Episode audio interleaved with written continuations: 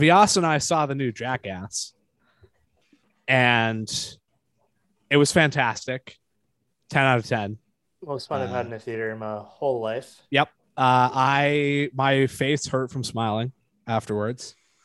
Um, you know what I'm gonna actually do is I'm going to put on the first Jackass movie in the background, and if it ends, then I know we've gone too far. Um, Perfect. anyways, Uh, that's the same thing. So, I'm doing, as someone who's I'm never seen Curb. Jackass 1, 2, or 3, if I watch Jackass 4, will I be confused? no, Will I not know what's going on? I've been I've been going back and watching the old ones because I I also didn't grow up watching them. I, I knew a few skits just because those skits were famous enough. But Right. I I think I th- I- I'd rather you start with four actually because the first three I I'm not going to say they're worse, but like if you're not ready for for the level that Jackass is at uh in terms of the grosser stuff, yeah. the first Yeah, like that's the thing that I'm concerned about. Like, Yeah, Honestly, four is, in my opinion, the best one. It, it was the one I enjoyed the most. Part of that might have been that I went to go see it in the theater, but it has, from my by my estimation, the highest level of stunts to gross out gags ratio, and that is Right. like what I like. I like uh, watching Johnny Knoxville get shot out of a cannon. I like watching people get hurt. Uh, I have I am less interested in yes. Um, I'm less interested in watching them like eat horse manure or whatever, which is Yeah. de- which is like the other type of of jackass gag. A little here- bit yeah, can be funny, three- but The first three movies have more poop. I don't think this one had poop. Can, can no, just say I don't think it had any poop except for oh, it had well, uh, no spoilers. spoilers. Yeah. um, uh, my fa- by far my favorite thing in the lead up to this movie coming out is reading interviews with Johnny Knoxville where he talks about Jackass like he's in the Hurt Locker and getting uh gored by a bull is his like Iraq. Like- like he- Which, yeah. He, he like he, in all his interviews he just talks about like he was like yeah you know like it's been 10 years but just like for that entire 10 years i was just thinking about you know getting getting back on the getting back on the horse so to speak like getting getting uh ki- kicked off the horse um on the I will subject admit, of- the clips I see of Jackass are hilarious. Like, I, the, the golf You- course thing is so good. The golf Save course, the- yeah, that's my Jackson favorite Showed me one. the golf Yeah. course like in the car on the way back from the theater. I would Uh, just I, on, and I have seen that so many times, and I didn't even know that was Jackass when I grew up. I uh I- saying jackass and hurt locker in the same sentence i'm now just having a, a vision of johnny knoxville doing like the thousand yard stare at the dildo aisle just being I have like oh there's so many choices I did see Sorry. okay Um, yeah oh, yeah, that's no spoiler for me. no Uh, I think throughout my rewatch of the movies, uh, the best sketch I, I- to me, the best sketch before Jackass 4 is the Terror Taxi one. yeah that's a that's a that one? classic that's a famous one yeah, for Elliot, sure. I, I'll send you a link to this one. It is the funniest thing of all time. But Jackson, Sure. I saw I, I started watching that one maybe a third of the way through because I was working at the same time. So I didn't realize that they were in on it. I just thought it was a very racist sketch at first. oh but it wasn't. Until i mean it's not not a racist sketch I yeah yeah it's 2006. Um, but I I think it's one of the funniest videos I've ever seen. it's very funny. Um, the the new one, uh, like this. Have you seen Bad Trip, the Eric Andre and Lil Rel movie that came out on Netflix a few have months back? Not That is made by a lot of the same same people, but it's them working with Eric Andre, and it's Hmm. actually like a narrative movie. oh But- interesting About three quarters of the scenes of the movie are are scenes in public that use public interactions with random people. Johnny But- Knoxville has also done that, like the Jackass and the Jackass guys Yeah, have yeah, also done that Right, with it's Bad right, Grandpa and yeah, okay. It's, I it's think Eric maybe Andre- Action Point too, to some Okay, degree. I I'm not don't sure. I haven't seen one. either one, but but but yeah, it's it's uh it's Eric Andre does Bad Grandpa. It's fantastic. It's Oh, I'll uh, I wish it. Mm-hmm. I wish I could see that in theaters, but it, they released it on Netflix only. Um, Elliot, you should check it out. I think it would be a good like lead into Jackass. 'cause Um, and Anyways. also, I, I've seen people say that this movie is like a lot kinder. Uh, it is. Yeah, I would say it is and in I would say in a number it of in a number of ways. They have they have aged. They've aged shockingly gracefully. Um, Yeah. But the reason why I bring it up is because it has a cameo from PK Subban in Oh, it. right, yeah. Um, and really uh, good scene. It's I thought it was just going to be a little bit silly. It was like, no, no. He PK PK was perfect in it. he was fantastic. He clearly loved that he was in it. Um, Ehren McGhehey, Danger Ehren, is the star of the movie, in my opinion, because he by far goes through the most shit. I won't give any of it away other than uh, he does the cup test with PK Subban slap shot. and he even they even deck him out in like goalie gear and shit. And uh uh PK except him, for his crotch. yeah, uh, and PK hits him in the head first. Imagine a goalie wearing assless chaps. yes. That's and a cup, and still a cup. That's what you got. And and PK just leans into the slap shots and and it dents the uh, cup. it does the cup real bad. It's a bad slap shot. Like It's a it, really bad. it one. is really bad. It's a massive slap. It's PK. It's PK's best moment in in a long time. Yeah, truly. Although uh, I was looking at his, I was looking at some numbers the other day, and he's uh, he's not what he once was, but he's having a decent season in uh, in New Jersey, from what I can tell. From what I can Right. tell, Okay. scoring a surprising amount at even strength and not really paying on the power play. Again, this is just from me looking at numbers. So I have not watched a single New Jersey Devils game, so I might be completely wrong. Well, good for him. Well, yeah, yeah. Oh, fuck. Sucking, you know, sucked. Speed, agility, power. I'm a big fan of these things. All of the performance I demand for myself on the ice is here, handles all of my needs in dynamic fashion.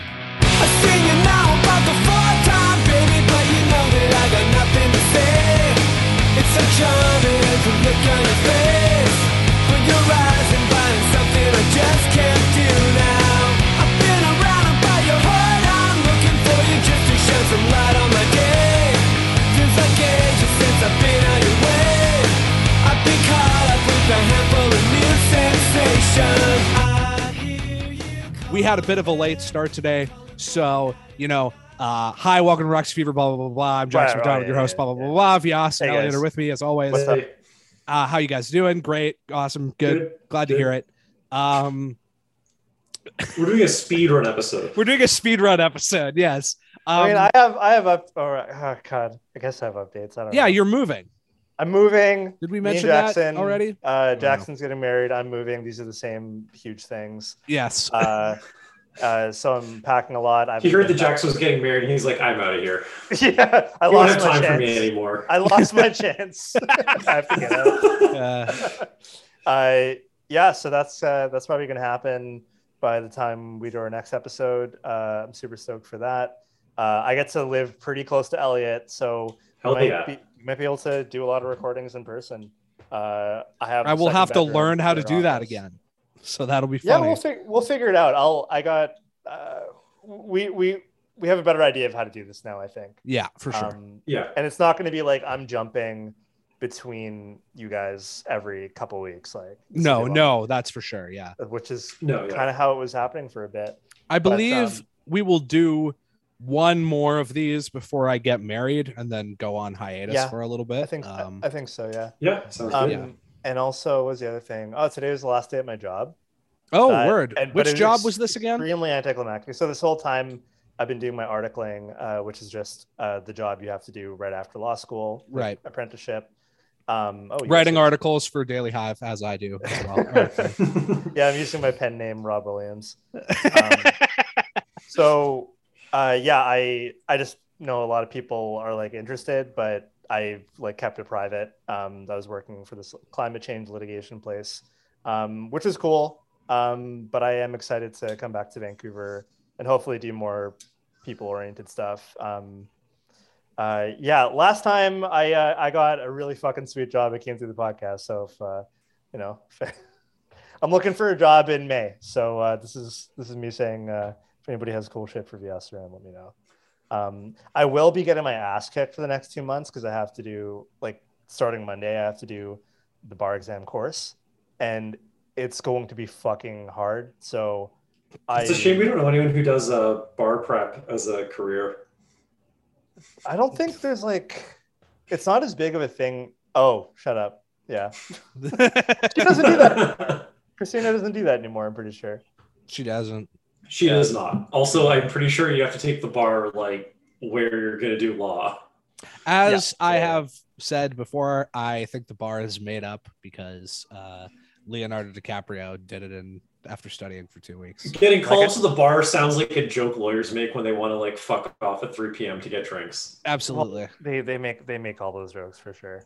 Uh, Um, yeah, uh, just got new stuff. Uh, just wanted to update update the fans. Oh, and also uh, later on in this episode, we have to do a redraft uh, of of one of the uh, the people who received a prize. But we'll Oh, get to that yeah. later. But but just stay tuned for that's that. the that's a very funny story too because Well, we'll, and we'll get I- there. okay, yeah, all right. Yeah, yeah, uh, we'll I just so- wanted to tease it for for later. the big piece of news this week is the Canucks hired another AGM, a very famous one at that, and another uh, woman, which is, I think, not too much of a Actually hired moving surprise. guys. Yeah, um, it's not it's not too much of a surprise, I don't think, because I believe they sort of telegraphed this through the media that they were considering another woman for the job. But what was I- a I- surprise Yeah. to me was that it was Cammi Granato because I just sort of figured because she had the job in Seattle that that was kind of what she was doing, I guess. But it's a promotion for her. So I guess I shouldn't be that surprised. But I just kind of thought she was going to be off the table after Seattle nabbed her a couple years ago. Mm-hmm. When some, somebody gets a job a little bit too close to Vancouver, yeah, it's fair assumption. This this uh, this came out of left field for me too. Like I know you said that they did telegraph uh, like hiring another woman kind of thing, but I I thought that was just paying lip service. I, I didn't believe that they're actually gonna like. I thought I thought it was gonna be something where they hired one, and so they're gonna say, "All right, stop bothering us. We've already hired one." Yeah, that's how it all. sure. That's how it always happens Yeah. um, and I'm Yeah. pleasantly surprised that they they're taking it seriously. And because Cammi Granato is what one of the first, like the first woman inducted to the Hockey Hall of Fame. Um, Yeah. uh, like she is a, a huge fucking legend. Uh, I, I think uh, I, I don't I don't know enough about her career to compare to to Ray Ferraro, but like Ray Ferraro is the is uh is like the trophy husband here, or or not Absolutely. sorry, sorry, not the trophy husband, but he's just like No, like sure. he's lucky to be with her. Yeah. yeah, absolutely. No, like How is he In the a- trophy husband if she has more trophies? No. Um. in a uh, yeah, absolutely. yeah, yeah, yeah. In a situation where we're talking about two tremendously talented hockey players who were married to each other, Ferraro is the lesser hockey player in his by by by quite a lot, which is shot, which is like Yeah. shocking because That- Ray Ferraro was an amazing player who had an amazing career. Like, and and a lot of people uh, have called for Ray Ferraro to to be a GM. Uh, like he's he's always been a candidate uh, as GM for a lot of teams, and uh, I know he was in the cards for Vancouver. Like Least they've mentioned talk about him he's- Vancouver. people talk But- about him all the time as a potential like, like, guy who could the- come out of the media. yeah, and this is so like a way better decision than him. Like, uh, yeah. So this is. I really mean, my one, Uh, my one like thing that I wonder about, just for the sake of fairness, is like with what an absolute pile of dog shit Seattle is, like how much Granato has to wear that. But I think from what I can tell, it's not very much. I mean, her job, her job since being in Seattle, uh, and it doesn't. It's not just this season. I think it's last season too, when they weren't even that's right. when Yeah, they weren't icing a team. She's what she's been based out of Vancouver the whole time. She's been Yeah. scouting the Canucks. So we. Like she's been, she's been in there. I think I was just listening to Grant say this. yeah, that's right. Yeah. She she's been watching every Canucks game uh, for the last two years. You need an AGM who who knows the players. She knows the Canucks better than Emily Castonguay, Patrik Certainly. Allvin, and Jim Rutherford. Yeah. Yeah. Like she she, uh, and I'm re- I'm totally repeating a take here, uh, but you you need to know who your assets are before you can trade them. Yeah, absolutely. Exactly. No, that's that's totally true. Uh, and it's it doesn't matter to me that that's a photocopied take because it's a correct one and one that a lot of people in uh, hockey would share. And I mean, you talk about Granato's accomplishments, like uh, it when you're. This is gonna. Uh, this is a bit of a. Uh, this is a bit of a backhanded compliment, but when you are a uh, member of the U.S. women's hockey team who has won a gold medal rather than just a silver medal, you know you've done something right.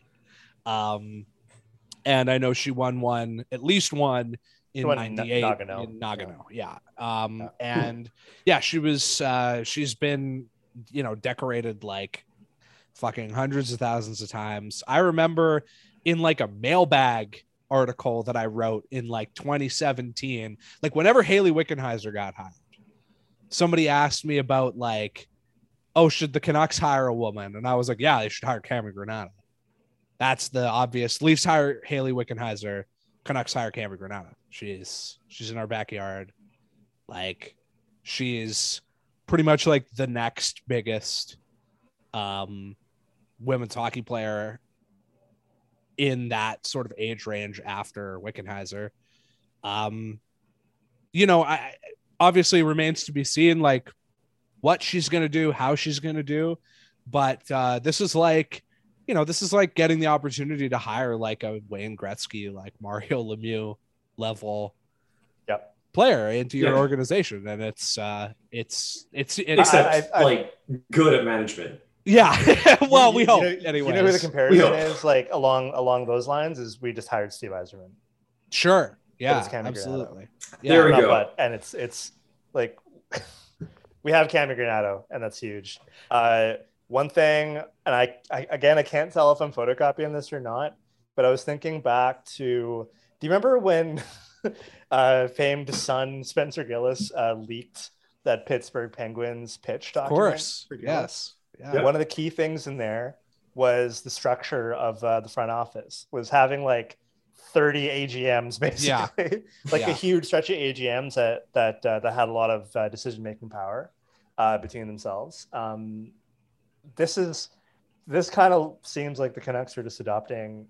It's not just this; there's other things to this, but it looks like they're actually taking up Gillis's pitch on how a front office should run, just without Mike Gillis. Well, they're certainly Yeah, they stole, modernizing they stole his playbook. because they if there's have, a once a hyperbaric chamber shows up to the arena, I know I'm right. well they they certainly like are they're joining the 21st century here by having now I believe is it four AGMs or Emily It's- Emily I think it's actually it's three and then a GM and a president. Um, Yeah. because there's Emily Castonguay, uh, Don't- Derek don't forget- Clancey, don't- and Oh, yeah, Derek and Clancey. now Cammi Granato. and don't um, forget, you have the Sedins too, who are being groomed to be Absolutely. Something.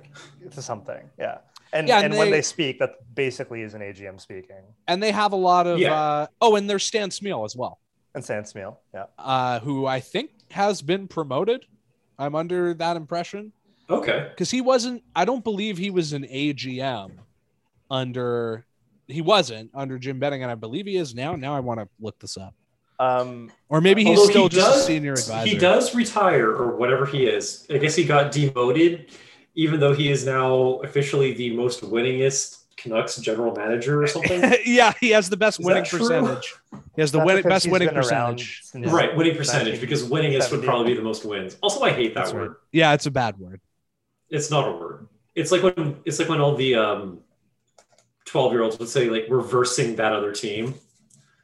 That drove me wild. Oh, I don't know why this is We're still them. Yeah. yeah.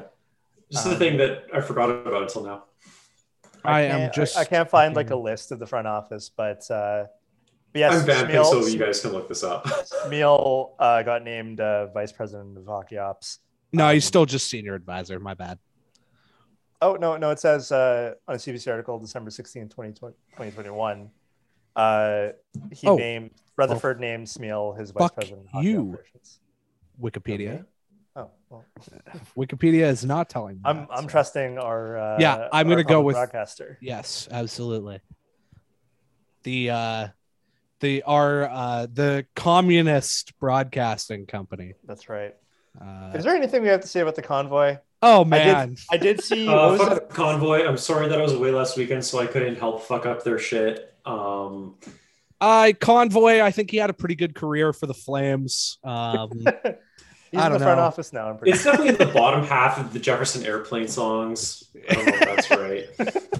Yeah, uh, I don't. I mean, i like i'm say? I'm pretty scared because I'm moving next week. I mean, like this, this is a stupid reason to be scared, but I live on uh, like a dead end road or like a cult like there's a cul-de-sac at the end of the road, Sure. and I'm, I'm right by Royal Jubilee Hospital, and it's a really like Richmond Road, uh, which is the road I take to get out, is Right.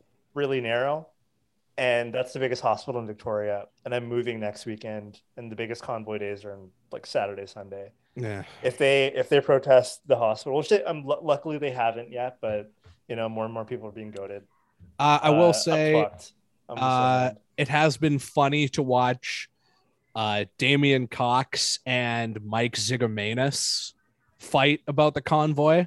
Um, because da- Damian Cox, of course, noted lib. Um, maybe sometimes even sometimes even better than a lib, honestly. With if he, if his hockey As soon as Damian Cox is not talking about hockey, he is great. he rocks. Yeah, exactly. Um, uh, Mike Zigomanis doing the annoying Canadian, like both sides version of being a convoy guy, where he's like, I am vaccinated, but I uh, like support the truckers because of freedom or whatever. Um, I don't know. Uh, I, I just think the whole thing is kind of stupid. Uh, and by which I mean, like, obviously they are stupid, but I also think like a lot of the fear mongering about it kind of reminds me of like January 6th. It's like if these people mean, fucking took over the think this Capitol, is- they wouldn't know what to do worse. with it. Okay, so Yeah, maybe it is, honestly. I think it's worth mentioning that like their explicit manifesto is like, yeah, we want to overthrow the government. So there's like a non-hysterical reason to say like, hey, their official objective is this like pretty bad thing because they want to overthrow the government in a bad way. But like, Sure. I mean, for yeah, they're not going to do it. for me, the scariest thing though is that they're they're just led by cops and Yeah. ex-military people. Sure. Yeah. And like, even if they sound like- crazy, they know they know what all the tactics are very well, and they have the cash to do it. And they know that the cops are like low key on their side, so they're going to let them do whatever they want Yeah, That's and, true. and- terrorize and, like Ottawa the American for like two deep weeks. state and the American deep state just kind of feels like it's it's too entrenched in to want January 6th to have happened. Right. So uh, this like uh, this feels like uh, the cops at, at all levels, uh, military police at all levels, like would be fine with uh, with this getting worse and worse.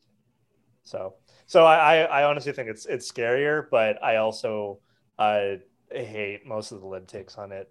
I just obviously. I just look at the coalition of people and just think like beyond it it it just has nowhere to go because it's so um incoherent and it, it's like people that have that the first thing out of their mouth is mandates but then the second thing out of their mouth is like who fucking knows you know I think I think Like- Yeah. that would be that would be true if it was like like that's true for Occupy Wall Street, but Occupy Wall Street didn't have uh law enforcement connections and lots of cash.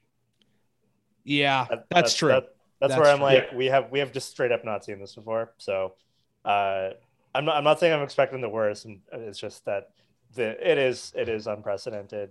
I Um, honestly, what I expect is I expect restrictions to start to lift within the next couple of months, and I expect these people to take credit for it. Yeah. Um, Yeah, yeah. because that'll, 100%. that'll for uh, because of that'll a for thing that was going to happen happen. anyway, and then I I also I- don't think that any governments are going to be smart enough to be like. I feel like the smart thing to do would be to extend restrictions restrictions a little bit. sure.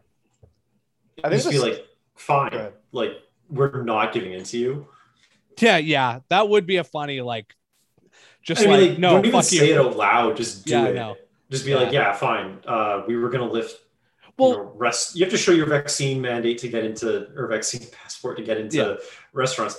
and we were going to lift that in June, but now we're going to lift that in July. Yeah, you know, it would I you saying this though reminds me of a funny thing, which is that these these guys like they've literally made things worse since Yeah. they started. For sure. Like like businesses are closing down, like they're like closing their doors because of the convoy. yeah, like, they people would in Ottawa can't get to work and can't work because Yeah. like it's dangerous for them to work. Because a bunch They of fucking fat gourds are idling and using the you know public streets as like a fucking you know parking lot to idle in or whatever. Like Yeah, Yeah. The, the only And the other thing that's funny to me is like they're always whining about freedom, and it's like, bitch, I'm at a bar right now. It's very like Brace Belden, like, do you know how many blankets we have? It's so warm here. yeah, yeah, exactly. Yeah, I think I think the stupidest thing they're doing is fucking with the ambassador bridge.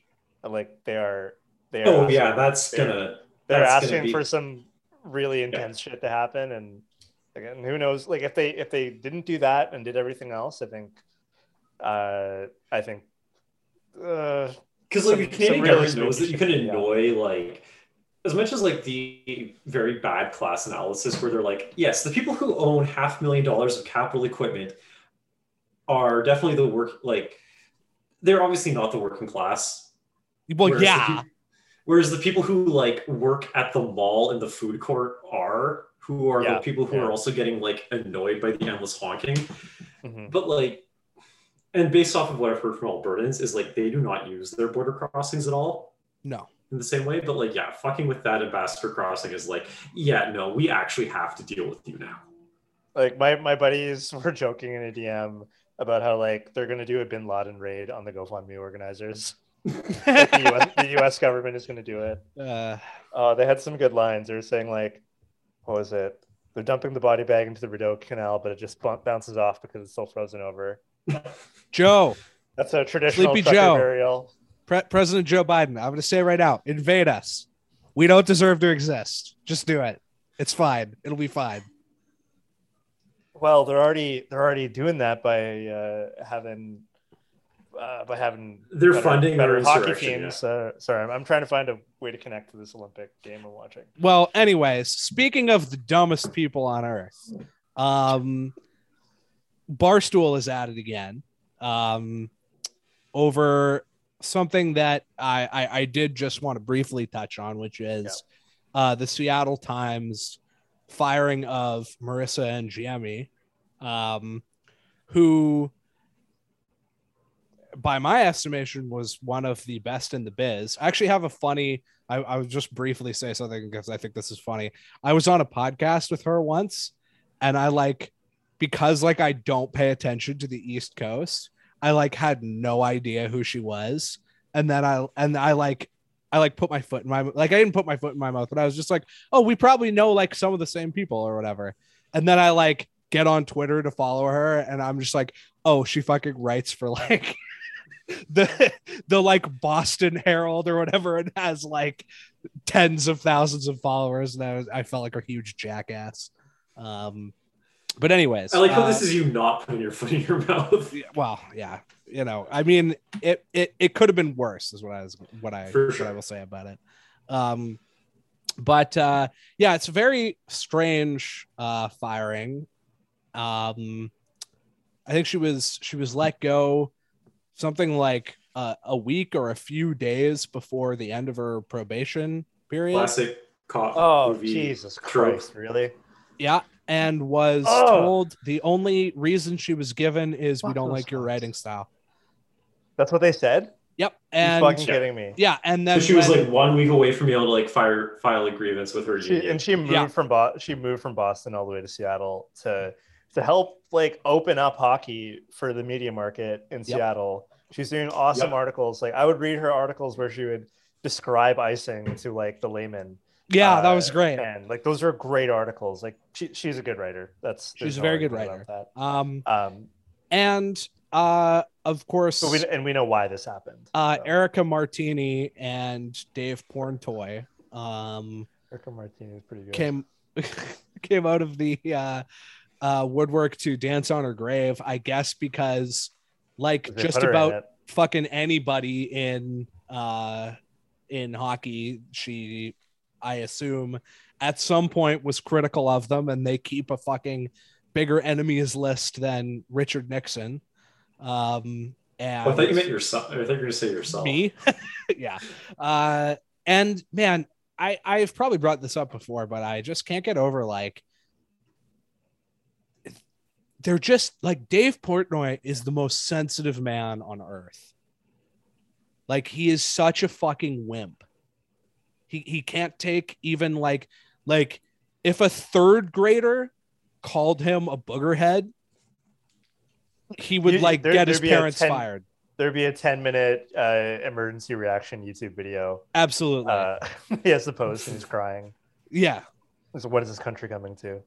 Uh, but uh, the, the gist of this, if you, if you don't know about it, is Marisa Ingemi uh, sorry if I pronounced your name wrong. Uh, Yeah. Also, you weren't listening to this. Uh, she's she's been heavily and extremely justifiably critical of Dave Portnoy, uh, somebody who has been the subject of a lot of extremely well documented and well publicized uh, sexual assault charges, uh, and especially Business Insider. I think it's called Insider now. Uh, has been writing most of those. Unfortunately, most of them are behind paywalls. Yeah, Um, that's really That's uh, frustrating. really chilling stuff. Um, Yeah. It's very highly documented. Um, I encourage you, if you're comfortable and you don't know anything about the Barstool Network and Spittin' Chiclets, uh, etc., you should look this up and see how everybody in that network, especially their fans who are the worst fans of anything in the world, uh, have all been ignoring it and harassing anybody. it's who the comes sports after them. media version of the Epstein flight logs, Yeah, like people Yeah. who associate with Barstool, basically. Did yeah. you see that thread by um, Yola Pinato about how like Barstool is the launch is like reputation or sorry, Spittin' Chiclets is like reputation laundering for Barstool Absolutely. and specifically the NHL. Um, I'll probably link it in the replies to when we post this on Twitter. Sure. but it's a very very clever and insightful thread because it's like i mean obviously it's probably it's possibly overstated in terms of like how explicitly it's thought out Sure. by the nhl however the actual reality of what is happening where it's the nhl uses Spittin' Chiclets to the nhl is basically thrown in the towel on growing their Oh, I what presence you're saying. Yeah, Absolutely. Yeah. yeah. so they started to use Spittin' Chiclets to stay relevant, and then they, you know, let all their players go on it. Um, like notably Elias Pettersson, and then people go insane whenever you criticize Pettersson for doing this. But then at the same time, Barstool uses Spittin' Chiclets to like launder their reputation because they're like, hey, look at this flagship thing of ours that is got all this buy-in and cachet from like an actual big four sports league. And that people take seriously, and that like the guys involved with have a relatively like, like it's it's shameful to say this, but like those three guys are like the least controversial guys on the entire Barstool network, Oh, even yeah. though they're They are- still like questionable in a lot of ways. yeah, they're- they're they- the, they are absolutely the least questionable. That's an easy statement. Yeah. they're yeah. the least questionable, and I still think they're horrible. Yeah, yeah, absolutely. Yeah. I would and, agree and with that. they just remember how they came after JD for. Well, I forgot what JD was doing, but he was like not out of pocket at all, and all the barstool people just like ruined his life for a week, basically. yeah, and I and then I I Only Yeah, we can yeah. ruin JD's life. yeah, Yeah. you're not allowed. Um, I will uh, also mention uh, someone pointed this out to me, but uh, the day because Marisa didn't announce it until um, A week later, a week later, the day that means that the day that she was fired, um, I believe, was the same day that she tweeted about Jacob Panetta, um, who was the player on the uh, other end of the like Jordan Subban uh, controversy, Hmm. which we never talked about. Um, all I'm gonna say, I, I didn't look into it. All I'm gonna I say ca- I about caught that a gist is of it, and I caught how people talked about it. There's been it a lot of people um, kind of willing to uh, willing to buy Panetta's story that he wasn't aware um, of. Yeah. So on the same day that Marisa Ingemi quote tweeted uh, the official player statement and said uh, the unimaginable position of a white guy being held accountable, um, which is funny. The, the Uh, other the other thing that is uh, like I, I think we didn't really describe this all very well, but there uh, Barstool Sports is uh, or Dave Portnoy I think filed a lawsuit for defamation I believe related to the claims around the sexual assault. I think it specifically was at Business Insider, Sure. but I think it also happened at the same time. Like Marisa was talking about it a lot, and a lot of harassment went against her, and For sure. I'm I'm gonna guess this is Seattle Times, and this is just speculation. Seattle Times, yeah, didn't want to mess with the lawsuit and didn't want to mess with these like frothing at the mouth fans. Maybe. I Uh, don't like, know. Yeah. and, like straight up like white supremacist fans, like in a lot of cases. And Well, on the on the subject of the Panetta thing, because because we never talked about it, I did just want to say like I, a lot of people have been going around being like, oh well, he might not have known, and he didn't realize. I'm I'm sorry, like you do monkey ape shit at a black person, you know what you're fucking doing. Yeah. That's ridiculous. even and you know what? For me, that word actually it's it's that word actually just means ignorant person.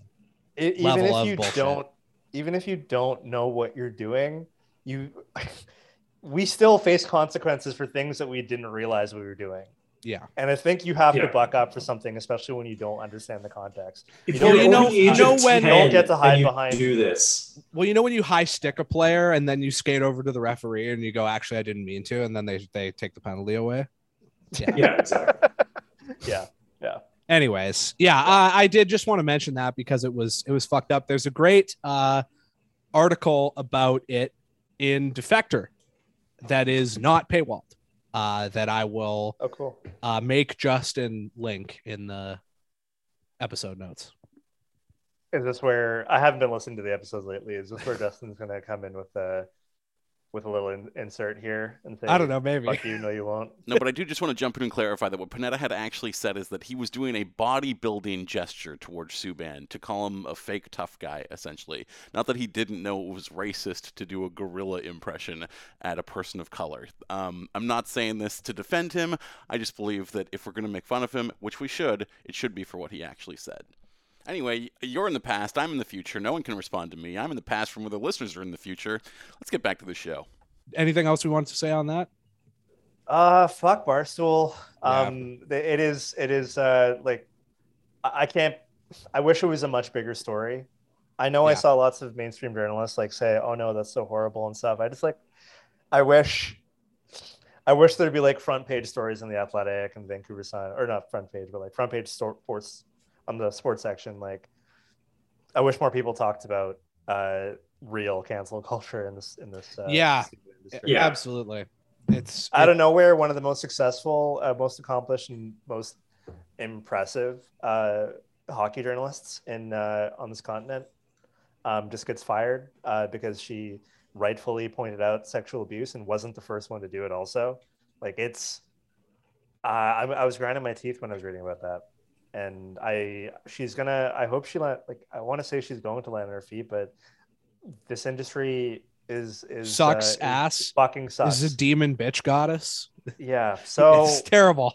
Yep. Yeah, I have I I always hope that people will land on uh, their feet, and I suspect that Marisa is talented and well regarded enough that she will, but it's still a huge pain in the ass um, to have to go through. And and any sports market she goes to, there's going to be Barstool fans who are who are going to be rioting Yeah. about it. yep. So, uh, what's next in the docket? Well, it, uh, yeah, okay, Sure. sure. Uh, I have not watched a single second. Apparently, the Olympics are happening, uh, but they're happening in There's- China, which means they're bad. that's Yeah, that's there's right. been so we're many people who have just been it. like going down really steep things really fast, and frankly, it is awesome. I do not care about anything else going on. There's there, there's people doing funny funny stunts. It's it's awesome. Oh well, if you like funny stunts, then uh, you should go see the new Jackass. Yeah. Uh, which I wish- also uh, uh, two two things on that. One, Jackass is a sport. Two, uh, there should be Jackass at the Olympics. That would be uh, good. You They want to get In the Jackson, Olympics. they tried that. It was called Fear Factor, and that had some massive unintended consequences. all right? Yeah, fair. Pretty good. Um, I, I wish I wish I could like have a button I could click while I'm watching with the Olympics where they just uh just no countries were involved. Like I wish it was just all individual athletes. It didn't matter. I completely agree with you, and I would cool, also yeah. like to point out that that was the original plan. Yeah, For for like the original Olympics.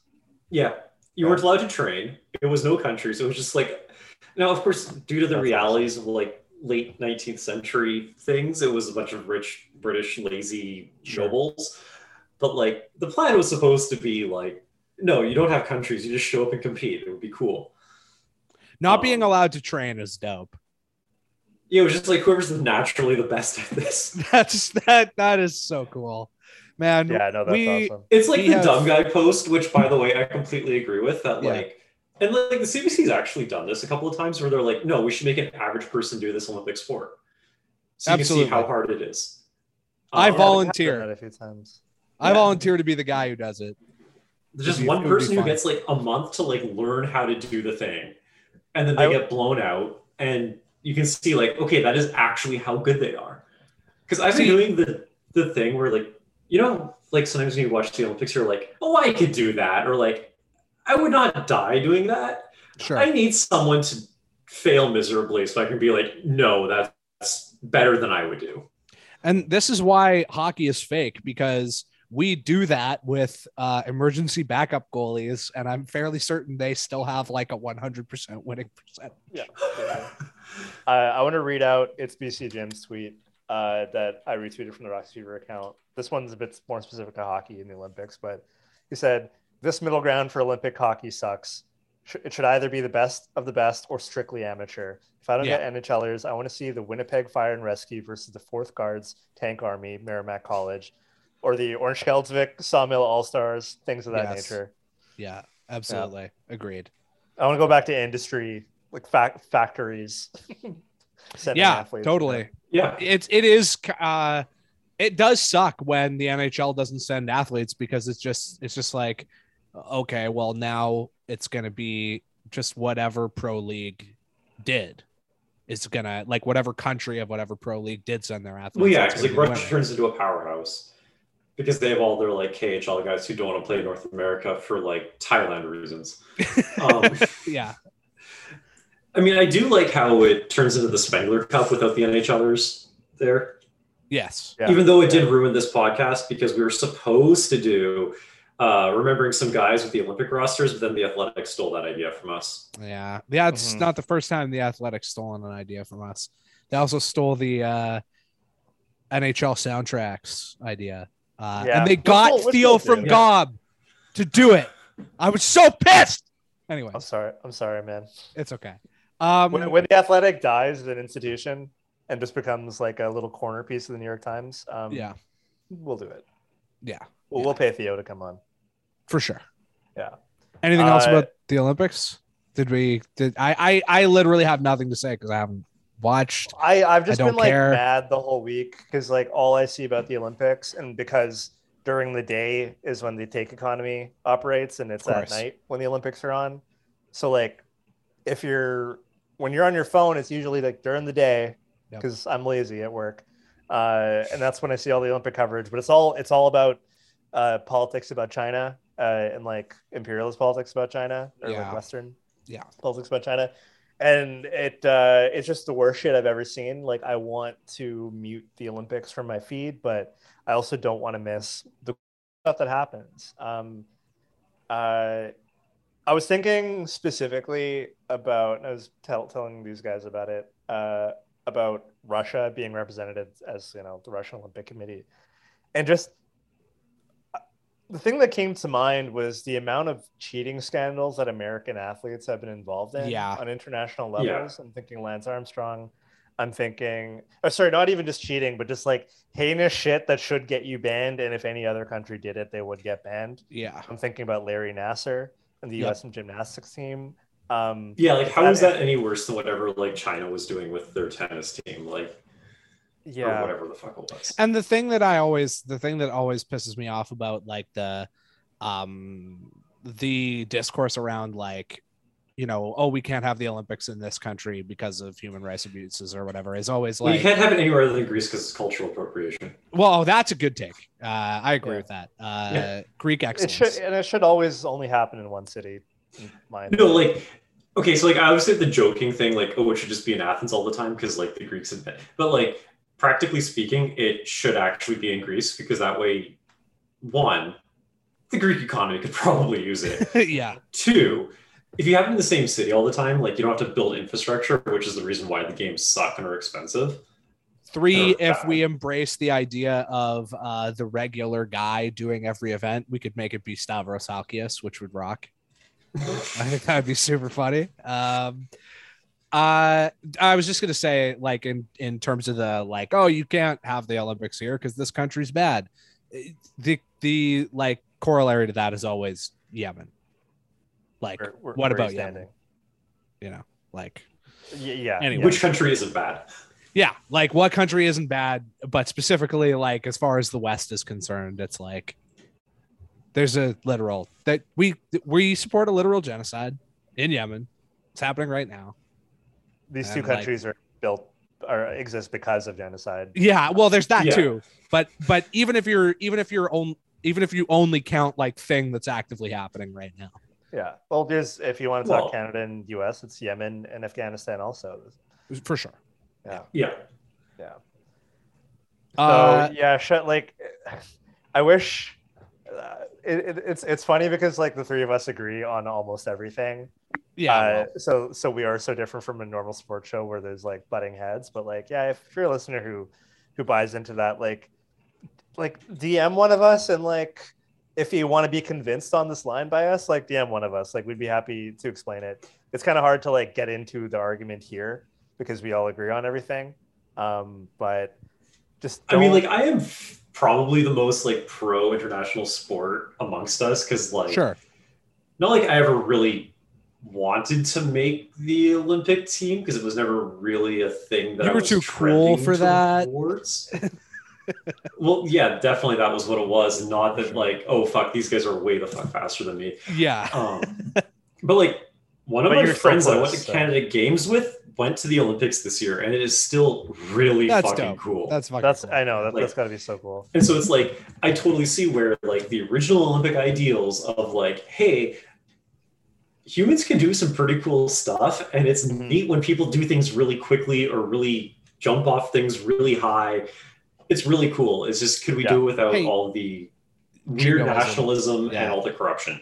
Yeah, Uh, and, and, and another thing I already said was uh, I hate all the topics uh, or the conversation about like the doping around the ROC and other countries, um, because or and, and the way that they just turn, I, I mixed that up. The way that they turn the Olympics and Olympics coverage and all the discourse around it into war games.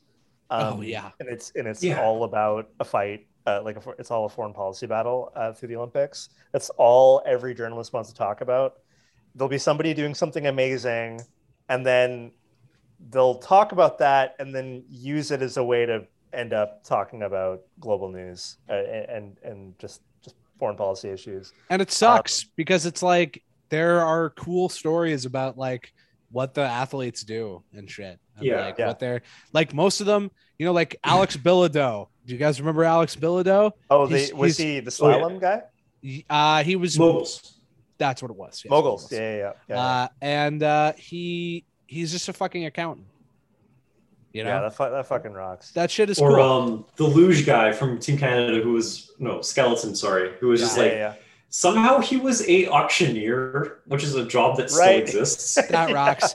I, Yeah, those Jon Montgomery. stories. Did you guys know Jon Montgomery Yes. hosts the Amazing Race Canada? yeah yeah I didn't yeah. know that until like yesterday. I was. Like, I forgot that until you mentioned it. Yeah. The other one Um, that I always remember is that I think it was the 2010 World Cup uh, Mm-hmm. uh, for for soccer. Uh, the news like New Zealand made it, and all of none of their players except one was a professional soccer player, and they made the World Cup. Oh, that Like rocks. they Think you had mean to, Iceland. No no or I actually didn't follow that one that much, but New Zealand was the case. Oh, was it Uh, also New Zealand? Okay. it was also New Zealand, and like so many of them just like had to ask for like three weeks off of work.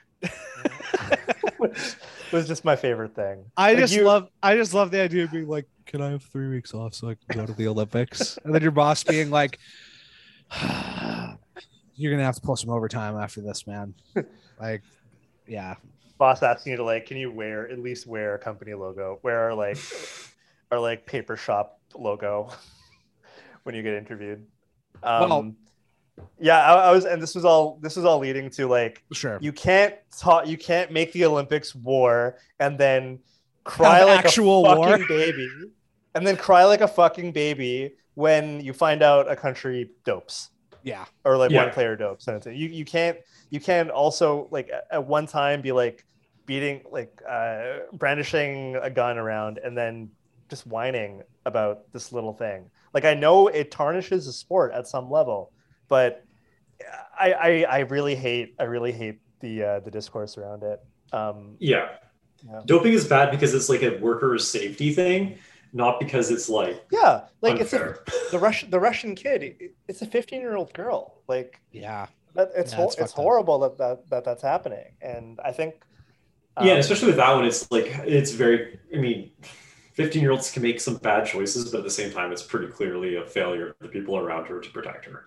Yeah, yeah, There's Absolutely. plenty other things that we we know that anybody at that age, like it's not their decision to do that kind of thing, on at some level, right? So, Well, um, uh, Yeah, speaking so- of Speaking of the best, in the, terrible, uh, I was speaking gonna of the best athletes in the world at their sport, I was going to say, speaking of uh, terrible dub sporting events run by evil people, um, the NHL All Star Game just All-Star happened. Um, I did not watch it uh, because I Team North America it. won over Team Europe by seventeen to thirteen. I have no idea. I don't even know how the I from what I understand, it's still the the John Scott uh, year format with the the four divisions, each Divisions getting a three on three team or whatever.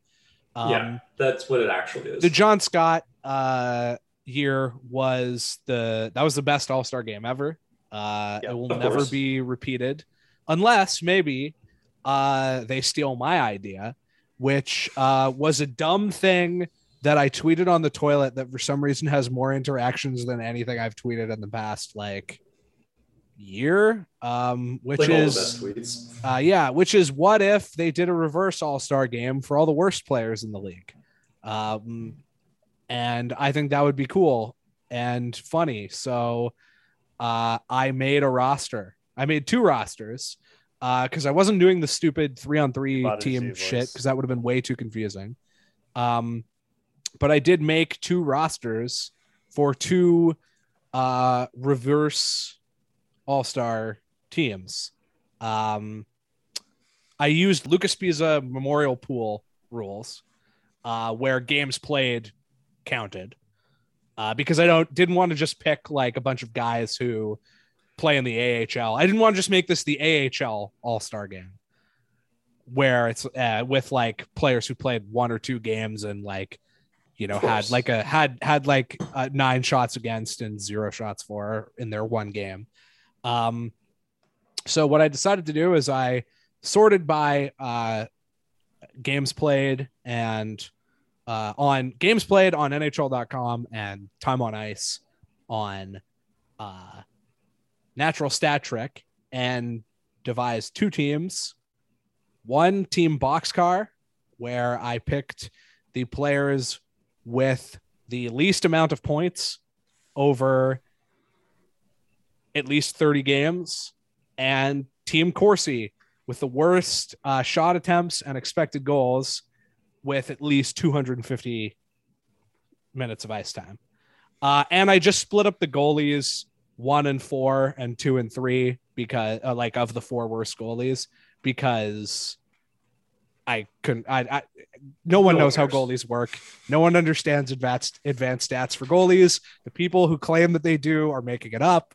Um, every goalie stat Well, is depends. fake. except Depends, for Jackson. Which percentage. goalies use uh, reverse VH and which ones look at the puck? Yeah, of course. Yeah. Uh, if your goalie looks at the puck, it means he's good. Uh, you don't want a goalie that doesn't look at the puck. David Quadrelli taught me that. Um, happy birthday, David. By the way, yeah, happy birthday. Yeah, happy birthday. Happy birthday to Duciliano to David Quadrelli, our favorite listener. Um, so yeah, uh, I made I made these rosters. Uh, I don't know if we'll have much to say about them, but I thought it would be funny to uh, go through and list off the multiple Canucks and former Canucks that are on these teams. Um, so should I start with Team Boxcar? Sure. Okay. Yeah, So Take it away.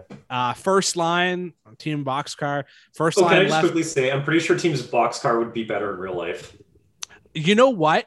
I actually I don't know what the teams are, so this is a bold statement. Yeah, have no I I don't know honestly. I, I I think we will have fun debating this. Um, which team would win? Because I think it's close. So first line, uh, left first line left wing on Team Boxcar is uh noted piece of shit Austin Watson. Uh, it Well, I'm So- regretting that statement. fucking uh sucks to suck. Uh, yeah, I don't know who that is. Uh, that's that's. I think that's the same name as like a golfer. I think Fias is combining Bubba Watson and Dustin Johnson. Probably. So I, to me, I just think that guy's a golfer. And you know what bad hockey players do? They golf. They golf. It's true. You're right. in the. Uh, he did Ike Turner shit. Um, I who's Ike Turner? he was Tina Turner's husband. Okay, I don't like where that's going. so- Okay, it doesn't matter. Uh, most uh, the, the people who who get it will get it, Yeah, and most people got it. already know what Austin Watson's deal is, anyways. Okay. Um, first line center Riley Nash. Uh, I think this goes. Uh, this is a a good one in Elliott's favor because I actually think Riley Nash uh is okay. I don't I think he's had a bad season, but I think he was at least a good player at one point in his career. Yeah, he definitely was a good player. And that will Oh, yeah, be when he's on Columbus. He's amazing. there He's will be a theme here on Team Boxcar of players who either were supposed to be good or used to be good. Um, one player that that does not apply to, however, is first line right wing David Quadrelli's favorite player in the world, Zack MacEwen. How long is this I'm episode so gonna worried that he's on the first line.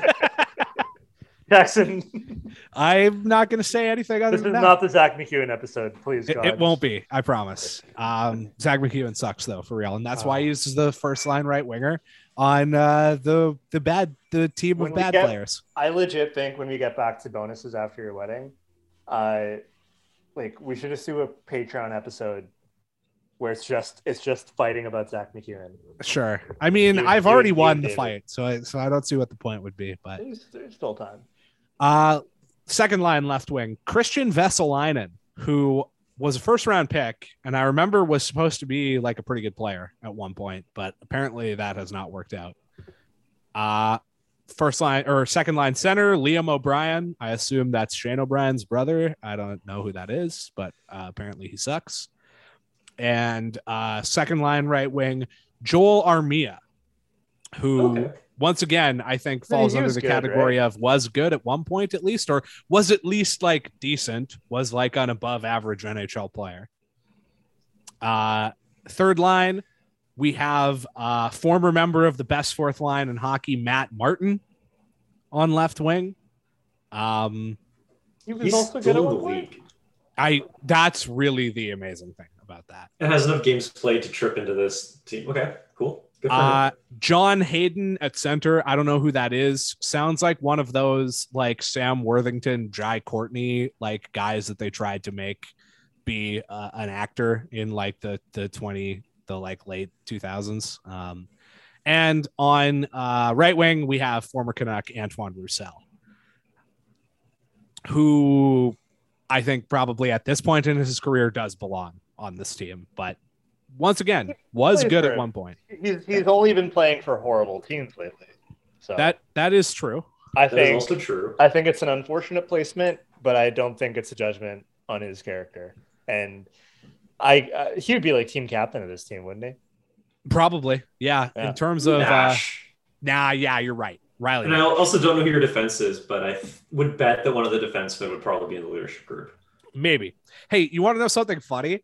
So I was sorting. I I sorted by position to make it go faster, and uh, I was I was like, okay, defenseman Corsi, and I was like, ah, haha, there's Erik Gudbranson, and then I realized I was sorting by best Corsi because he has like he was like the fourth Dude, he's, best he's Corsi player. fantastic. Yeah, I don't know what's my, going on there, My, but my buddy Du- Dustin Fox like r- has been raving about Gudbranson. it's He, it's he says he it's Darryl Sutter. He does the thing right. Yeah. He takes the puck and and uh and shoots it off the glass, and that's all we need him for. Yeah, Dar- I think He does that better uh, than anybody it's else. the Darryl Sutter effect. He has been known to get good performances out of that type of defenseman. All right, fourth line, left wing. Uh, do you guys remember this guy, Joel Kiviranta? Uh, yeah. Uh, was he on Dallas? Yeah, Dallas. Uh, I don't know if he's still on Dallas. I'm not going to check. I don't care. I There think was- he is there- though. There was a year there where a Sounds bunch of just random young Finns showed up out of nowhere, Yeah, and I I'd, I'd never heard of them, and they're all amazing, and Kiviranta was one of them. he uh, he scored a really nice goal in the playoffs. That's what I remember. Or or it was no, it was a game winner. I think. Uh, so he was he was a a, a name for for like a, a day or two on Twitter. Everyone was talking about him. Uh, fourth line center. Once again, under the category of like was good at one point at least, we have Colton Sceviour. Um, He, He was was, supposed to be really good, good right? for a really short period of time. yeah. Good thing he's um, not a goalie. So this is this is almost just Bad like the bad for a okay, yeah, I get it. Uh, good, you know, uh, I think I think I might agree with you, uh, um, Elliot. I think this team might might ta- might have the edge here. Uh, and then uh, on right wing we have Ryan Carpenter. Don't remember or know who that is. On defense we have first pairing Robert Bortuzzo, uh, also known as we have a Todd Bertuzzi at home. Um, and uh, Mark Borowiecki, Borocop. Um, that is how you say that name, right? It's not Borowicki, it's Borowiecki. Uh, I don't I don't know Polish names very well. Yeah, I- Or- Honestly, what you're saying makes sense, but I've never heard anyone call him anything other than Borowicki. okay, fair enough. Uh, everyone likes him because he like likes uh, left wing posts sometimes. Um, so if that's the case, why is He his also- nickname he al- Borocop? Uh, I Right. think because he stopped because he stopped somebody who's like stealing a purse. sus. I don't know. And I, I, I Uh, would yeah yeah. but he he he also uh, did some. He also really wrote the broadcast, which is unrelated to anything. Yeah, Okay. that's cool. That's. He, that's he also and Justin could probably chime in on this, but he uh, he uh, gave Justin like a bunch of science stuff after he heard about uh, yes, that's right. yes. Of course. what he did. Yeah, they talked or something too. Yeah, it's pronounced my close personal friend Mark Borowiecki. Um, he got the Borocop nickname from uh, foiling a smash and grab in Gastown, I believe, uh, while he was visiting with the Senators. And yes, he sent me an autographed pair of game used gloves. Great guy. yeah yeah. Uh, second pairing, we have Patrik Nemeth and Kyle Burroughs. It was Vapor Lock. No, that's, Joe, that's Joe Namath. Um, Kyle Burroughs, who uh, had a good start to the year, but has not been very good since. Um, and then third pairing, we have once again uh, under the category of like I think was either supposed to be good or was good for a time. Olli Maatta at left hand D, and we have another Canuck on right hand D, Tucker Poolman, as our our third pairing right handed defenseman.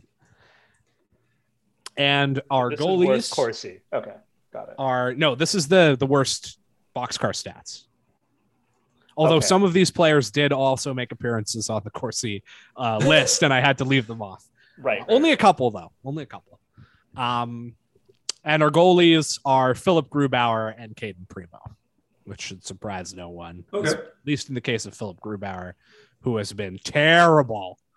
I think where where is he at now? He's in Seattle, Oh, Seattle. and they Again. gave him and they gave him like so much money. Again, not his fault. Yeah, yeah, I don't know. I kind of think it is. I kind of think it's. I kind of think Seattle is bad because of Grubauer more than Grubauer is bad because of Seattle. But I also don't know why he's so bad. Seems kind I of mean, insane. I've heard like everything I've seen about Seattle has been people complaining about how like the roster construction is just not good, or that they It's not. by a but lot. like at the same time, they have a uh they have a first line center who has more goals than anyone on the Canucks in Jared McCann. So it's not like it's not a terrible team. yeah, but that's a Canuck curse though. Yeah, okay, you're right. Fair enough. Okay, moving on to Team Corsi. First line left wing, we have Matt Nieto. I think decent player for a time. Uh, played for the Sharks, I want to Yeah, say. he killed us a lot. yeah. Yeah, Um, sounds like a shark. in the middle. Oh, please continue. No, no, no. I, I'm disagreeing with Elliot. Like he just has shark vibes. I, I he may Yeah. he could have not played. But is that also Sharks because well. Niemi was a shark and the names are kind of Oh, yeah. similar? No, that's totally it, isn't it? All right. In the middle, we have my favorite name in maybe hockey history, Greg McKegg. Hell yes. Pretty good one. my Yeah. favorite guy. Uh, and on right wing, we have uh, noted Tom Wilson kryptonite Ryan Reaves. Uh, there would be probably a lot of there would probably be a fight in this All Star game. It would probably be one of the only All Star games to have a fight in it. Um, Yeah, that probably happens since the 80s or something. yeah. Yeah, that- It must have. John happened. Scott should have fought in the All Star game. I feel like he Just to go for the Gordie Howe hat trick. didn't he as a bit like have like a fake fight. Oh, that might have been something that happened. Someone will, someone, you know what? Let's just move on. Someone will fact check and reply to us. Yeah. Okay. Perfect. Justin Uh, will do it, all right. probably. John Scott was the All Star Game MVP. He had two goals and got in a playful scrap with Patrick Kane, absolute legend. Uh, isn't even a second line left wing, we have Zach Sanford. Um, vaguely remember him at some point. son, yeah. Uh, in the middle, we have Kevin Rooney, Mickey Rooney's great, great, great, great, great grandson. Good for him. Uh, There's a guy on the Canada team right now with the last name Street. This is not a very good name team. I just want to say that. Not much going for these guys right now. Uh, and on right wing, we have Christian Fischer, who had a pretty good rookie cur- uh, season and then just totally fell off. Um, Do you think he has that little fish symbol on the back of his car? That's so stupid. Um, all right. Uh, left wing on Team Corsi, third line. We know he's a great third liner. It's Juho Lammikko. Um, yeah. Would you believe he has some of the worst underlying numbers in the NHL? Uh, I would like to see uh, what those numbers would look like just under Bruce Boudreau because he's been on the tear. I Well, he's would- been better. He, I would he, will he, be has, interested in he's that. had random goals. For I the mean, first time. if Olli Juolevi's on this team's defensive core, then I think the Canucks won that trade. yeah, yeah, he's not. Uh, spoiler alert. Um, in the middle, we have Dylan Gambrell, a name I also vaguely remember but don't know who he is. And filed under uh, formerly good player on the right wing, Jakob Silfverberg. Uh, played with Ryan bad now. Kesler in Anaheim for a time. I'm gonna look him up. Let's see. Uh, let's see how he's doing this year. Just, just for fun. Jakob Silfverberg. Jakob Silfverberg. Sorry. Yeah. you I'm will. bad with the with the um Jacobs and the Jacobs. Did you know that if you look up a lot of the uh, Swedish chef videos on YouTube, that they yeah, have their subtitles are. they have subtitles That's amazing. in Swedish, and the subtitles are like jokes. Yeah, That's really great. good. Uh, Like they kept the joke in for the subtitle. Yeah. that's good. Yeah. Uh, he has 15 points in 42 games this year, so he's not like good, but he's not like. I mean, clearly Where's he's at? doing badly with his underlying numbers, but Where's he at? uh, he's still in Anaheim. Oh, He fell off uh, pretty quickly though, because he's only 31.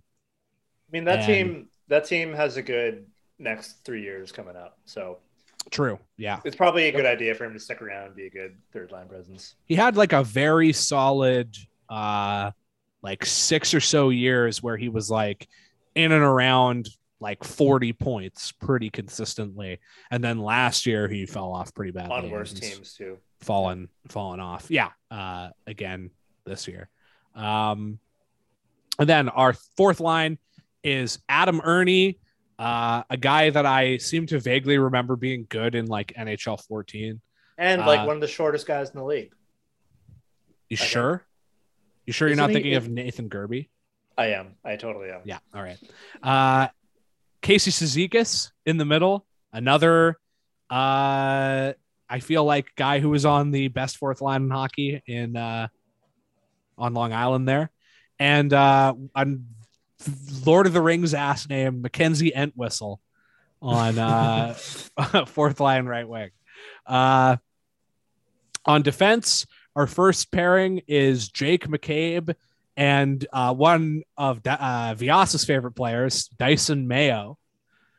Yep, love that one a lot. Uh, our second pairing I is don't even know who he plays for. me neither. Don't remember. Uh, Andre Sharks, Sekera, maybe? A guy who, once again, I remember being good at some point, and uh, Nils Lundkvist, who I've never heard of, uh, but had is having a terrible year for whatever team he plays for. That would be the New York Rangers, and he has been the centerpiece of a number of JT Miller trade rumors. And our final pairing Really letting is down the family. Uh, yeah. Um, yeah. Uh, Marco Scandella and Nikita Zaitsev. I feel like two guys who stupid people thought were supposed to be good and then never materialized and are now huge drags on their team. And at goalie, we have Joonas Korpisalo and Kevin Lankinen. Um, so yeah, that's our that's our reverse all star teams. Who do you guys- I'm not for this? Who do you guys think is taking this one? I actually like at first I was like, oh yeah, it's probably the uh the boxcar team. But then as I got through both rosters, I was like, actually, I don't know. Boxcar team had more people I knew about, Fair.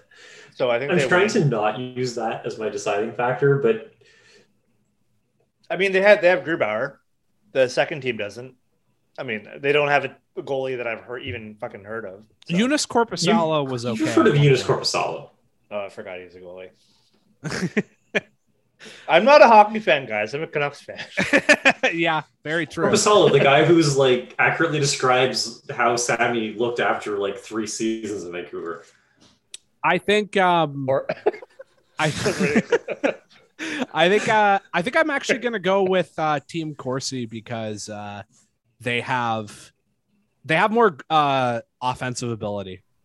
I think, and I think with That's probably uh, fair. as bad of a defense as both of these teams have, the team that can score more goals will probably win. See, I think Boxcar could act like Boxcar's defensive core actually looks like it could be a thing for a couple games. Yeah, I know what you mean. Like uh, a team, the worst team in the league could feasibly be running with this defense. Probably Yeah. with the pairs adjusted, but like yeah, how much better are these defense than, uh, or like how much better is the Canucks defense? Sorry, I'm eating nuts right now. uh, the better is the Canucks, Canucks defense is put Quinn Hughes on one of these defenses, Yeah, basically. yeah. yeah. Like put Quinn Hughes on the boxcar team's defense, and you have the Canucks defense. So it's right about where Well, we I mean- right now. The Boxcar has Burroughs and Poolman. yeah, literally. Yeah, like, uh, It's yeah, just Boro. It's just Borowicki instead of like Myers, and that's a or instead of OEL, and then Patrick Hughes instead Nemeth of instead of like- yeah, exactly. like that's just what it is. Um, Hughes got hurt. Now he called up Olli Maatta, or different Mata, uh, whichever Mata. I It, I don't it doesn't matter. doesn't What's matter. the matter with you? All right. Um, That's enough of this. my my fiance is home now, so I think what we should do is uh, next week when there will probably not be much to talk about, we should just finally uh, do like all of our voicemails. Uh, we'll do a Yeah. call in episode. Um, Sure. sure, sounds good. We'll also have the Olympics to talk about by then. I think some stuff happened there. All by right, then. fair enough. I Uh, really, I really, uh, I really want Canada to lose, especially during this convoy bullshit. Absolutely. That would be so like, that would be sweet. That, would- that would just be really beautiful. Also, have you seen like I'm, I don't know if anybody else is watching this right now, but the jerseys are horrible. Yeah, I This year. believe it. They they just keep getting more of this, uh, just like this weird black usage. Um, like we're the evil team in a Mighty Ducks movie. Absolutely. we're not good. Oh this yeah, My my fiance is horrified by the jackass that I have on in the background right now. What's what's happening? What's happening right now? Uh I don't know because I can't hear. What's on the Oh, screen? oh, What's it's happening? it's the uh it's the uh toy car ass oh, that's a classic scene. one. Yeah, it's a classic. It's doctor, the good. doctor in that is so funny. Yeah, the doctor is very He's good. like, he just kind of, he just like grabs a guy by the shoulders and he's like, "You shouldn't tell anybody about this." which is how, Like, which is how I feel girlfriend. which Don't is tell how I feel girl- about this podcast actually. um on Oh, that note, uh, wait, ah, okay, come on. we. Oh I right, did- we have did- to fucking did- draw for the last book. Yeah. So one of our Patreon listeners, I'm, I'm not going to mention No. them by name. No. Message me because I messaged everybody who uh, was going to receive uh, the Betting on Empty book, which you should go buy. Go look up Betting on Empty. Go look up your at your Yerky21 on Twitter. You'll see his pinned tweet. Um, selling an amazing comic book about all the betting on empties with context in color. You can get hardcover, paperback, um, all for a pretty good, pretty good price. Um, one of our listeners uh, who I had emailed for their address uh, just responded saying, I don't want the book. I don't want to learn anything more about Jim Benning. respect, respect to you. So uh, we did a redraw. Um, I I already plugged in the names again, and I'm very happy to announce that uh, friend of ours, Tim Wilkinson, is receiving yeah. the Betting on Awesome. Empty book in place. Tim, who I, I I would have hoped to hang out with by now, but pandemic and I moved to Vancouver. Tim, if you ever want to, uh, you you you do some really cool woodwork. If you ever want to stay on my couch and build me some shelves, uh, stay for free. Uh, hit me up. Tim the Tool Man. Tim the Tool Yeah. Man. All right. Uh, on that note, you can follow me on Twitter at Failson McDonald's. You can follow me at the Osteran. I will keep the account public for like three more days, and then I'm gonna be terrified by the bar exam, where the first week is about ethics, and I'll hear some shit about social media and the law, and I will sweat, and I will delete all my tweets again. Uh, you can follow me at Moose Kayak. Don't forget to follow the show at Roxy Fever. Subscribe to the Patreon. I promise there will be stuff up on there soon. And um, yeah, uh, send your hate mail to God. So many choices in this one. Just everybody. I hate everybody. Feet, feet to strength or uh, airing grievances. Time. Airing of grievances. Yeah. Yeah. Yep. All right. Ciao, everybody. Bye bye. See ya.